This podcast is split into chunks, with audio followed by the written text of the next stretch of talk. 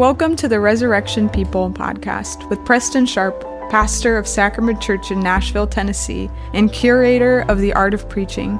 Each week, we look at three readings from the Bible, drawn from the Revised Common Lectionary. Find more at theartofpreaching.substack.com. Welcome back to the Resurrection People podcast. I'm glad you're here. This weekend, we are looking at the readings for the third Sunday of Advent which is often called Gaudete Sunday, which you're going to have to forgive my Oklahoma accent for that. Um, but uh, but today we rejoice, we celebrate in these readings. It's a time to pause and to reflect on uh, the joy that God has given us and as the people of God. We'll talk more about that on our Sunday benediction, but First, I want to look at the Old Testament reading for this Sunday Isaiah 61, 1 through 4, and 8 through 11. The prophet Isaiah says that there is one who will come and bring about the deliverance of his people. Now, as Christians, we read this in its Old Testament context, we look back, and then we also understand these words as pointing to Jesus. In fact, Luke 4 makes this pretty clear. It records a time when Jesus goes to the synagogue and on that day, it might have been Jesus' turn to read scripture. And so he comes forward, unrolls the scroll, and he just so happens to read this passage. Now, technically, it's kind of a mashup of two passages, but it's consistent with the meaning of our passage today. The Spirit of the Lord is on me because he has anointed me to proclaim the good news to the poor. He has sent me to proclaim freedom for the prisoners and recovery of sight for the blind, to set the oppressed free, to proclaim the year of the Lord's favor. That's found in Luke 4 18 through 19. And then in verse 21, Jesus says, Today this scripture has been fulfilled in your hearing. Now imagine how the people would have received Jesus' words. He reads the Bible and then he says, This is me. Jesus came proclaiming that a new world, a new society has dawned. And he announces that that new world, that new society is here in him because he is here. Now, in the ancient world, of course, they didn't have the internet or television or even newspapers. They had heralds whose job it was to convey important information throughout the land. So, whenever there was a new king, a herald would go throughout the kingdom proclaiming the good news or the gospel of the birth of a new king. And that's the image that we have here. Jesus himself is both king and herald, proclaiming that a new kingdom has dawned in him. Now, going back to Isaiah, this is the good news we hear for Israel. No matter what it looks like outside, Isaiah says, a new day has dawned. What is the characterization of this kingdom? What is this kingdom about? The oppressed receive this good news. The brokenhearted are bound up. The captives hear that they are set free. And this is the year of God's favor. This is the joyful news in which we rejoice. This is also what power looks like in the kingdom of God. In the kingdom of God, power is not domination or even influence. Kingdom of God power is good news for the poor. This means that those who are financially poor, it is good news for them, but it also encompasses all human weakness, our brokenness, our poverty, our emptiness, our loneliness. It is liberation for those who are bound up. And it always challenges the ways that our world and our life does not reflect it. We're part of a new kingdom, and that kingdom is here whether we see it right now or not. In fact, it is the power of God that allows us to rejoice in this new kingdom even when we do not see it. Henri Nouwen defined true joy as the experience of knowing that you are unconditionally loved and that nothing, sickness, failure, emotional distress, oppression, war, or even death can take that love away. You see how love and joy are connected here? True joy is knowing you're loved. so we can rejoice today. For those of you who are listening to this and maybe you're sick in your body, you're in pain. Maybe there are those who are grieving today. I want to encourage you that the call to rejoice is not the call to ignore your circumstances, no, but to hear God's proclamation and know that the current circumstances are not the whole story. The good news of Jesus means that God loves us. And the good news of Jesus also means rejection of those things that do not line up with his kingdom. So, this is good news, and it's good news of comfort, as we'll see. There's also a bite to this good news. the presence of the kingdom of God is not just saying yes, it also means saying no. In fact, we can say joy and justice go together.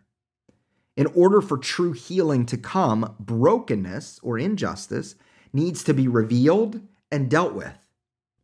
So, the good news for those who have been oppressed is there is a new king who will make things right, including dealing with the oppressors. Now, scandalously, the gospel is ultimately good news for both oppressed and oppressor, but it first requires our awareness to sin. This is the posture of repentance.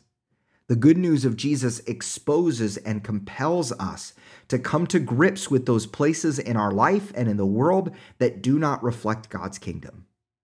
And Jesus says that in him things will be put right. The Messiah comes not only to bring good news to the oppressed, to bind up the brokenhearted, to proclaim liberty and release to the prisoners, to proclaim the year of the Lord's favor, but to comfort all who mourn. The image here is of a person in sackcloth with a spirit crushed by despair.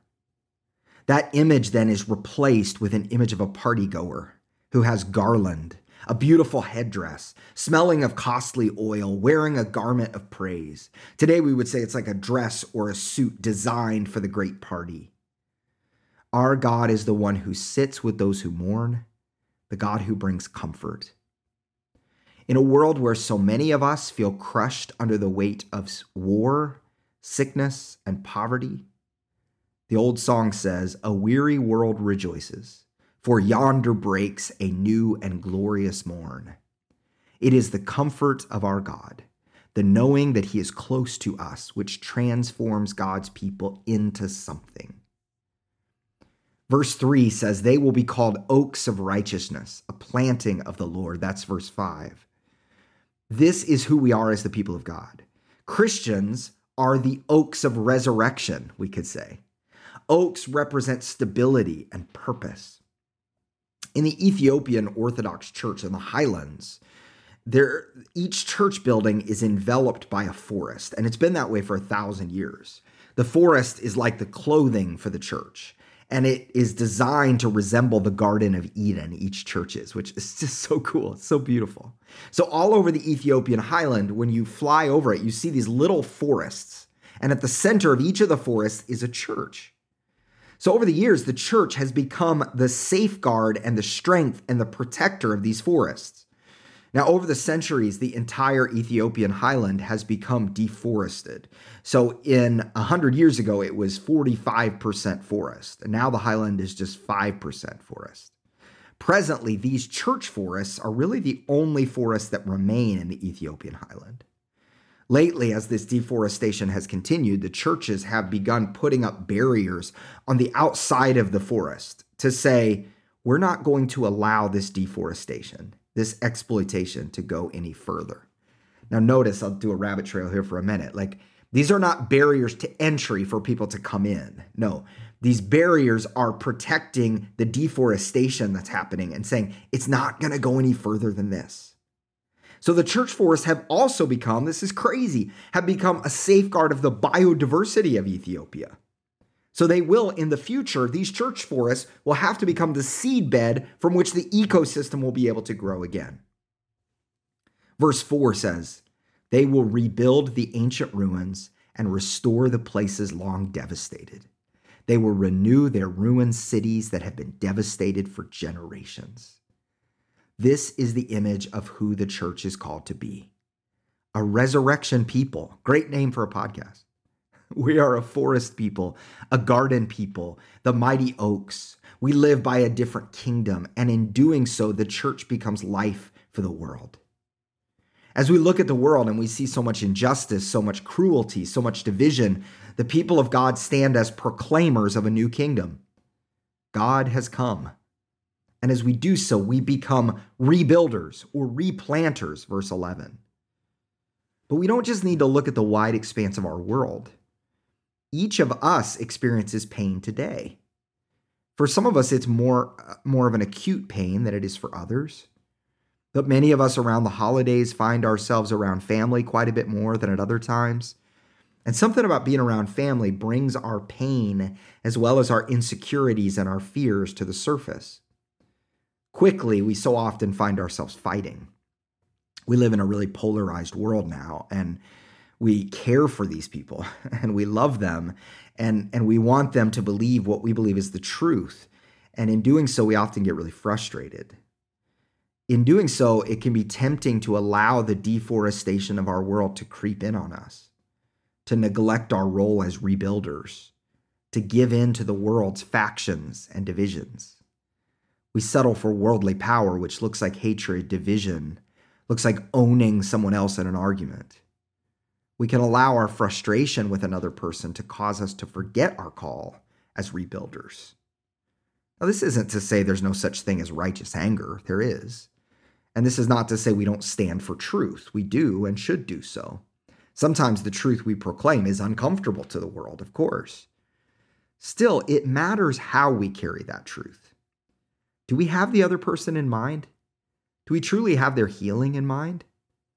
What kind of power are we living by? Is it the dominating, coercive power of the world? Or is it the power as displayed in the kingdom of God, which is self giving love? Good news for the oppressed. Are we carrying it as rebuilders? as good news proclaimers? Thanks for listening to the Resurrection People podcast. Subscribe, rate, and review to help us get the word out. You can hear full sermons at sacramentchurch.com and find out more at theartofpreaching.substack.com.